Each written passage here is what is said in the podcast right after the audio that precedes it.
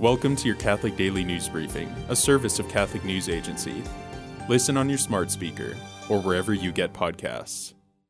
The U S Catholic bishops appealed on Monday for an honest dialogue rooted in Christ about the persistent evil of racism after two mass shootings.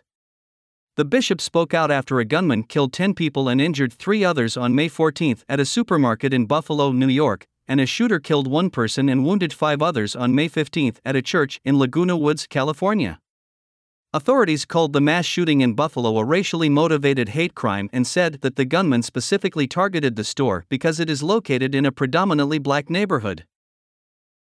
The two branches of the Catholic charity, Caritas, in Ukraine say they have helped almost one point five million people since Russia's full-scale invasion. Caritas Ukraine, which offers humanitarian assistance through the Ukrainian Greek Catholic Church, oversees an office in the Russian-occupied city of Mariupol where seven people were killed under Russian tank fire. The country's other Caritas organization is Caritas Spes, the charitable mission of Ukraine's Latin Rite bishops. Caritas groups are also active in neighboring countries, where more than six million Ukrainians have fled since February twenty-fourth. In Poland, which has welcomed over three million Ukrainian refugees, Caritas Diocesan Network has delivered over one point five million meals to more than five hundred thousand people. Christian leaders of the Holy Land on Monday condemned recent violence at the funeral of Palestinian journalist Shireen Abu Akleh, saying the tragic episode has deeply wounded the Christian community. Abu Akleh was a Melkite Greek Catholic and a Palestinian-American who was killed while covering an Israeli raid on a refugee camp in the West Bank May eleventh.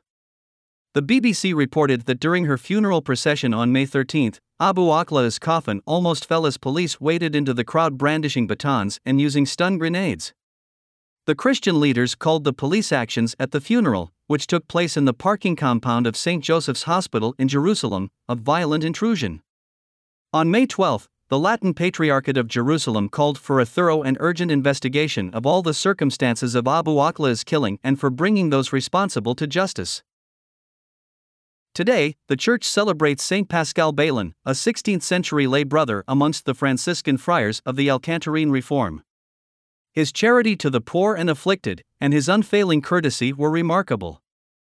Although poorly educated, his counsel was sought for by people of every station in life, and he was on terms of closest friendship with personages of eminent sanctity. Thanks for joining us. For more, visit Catholic News Agency dot com.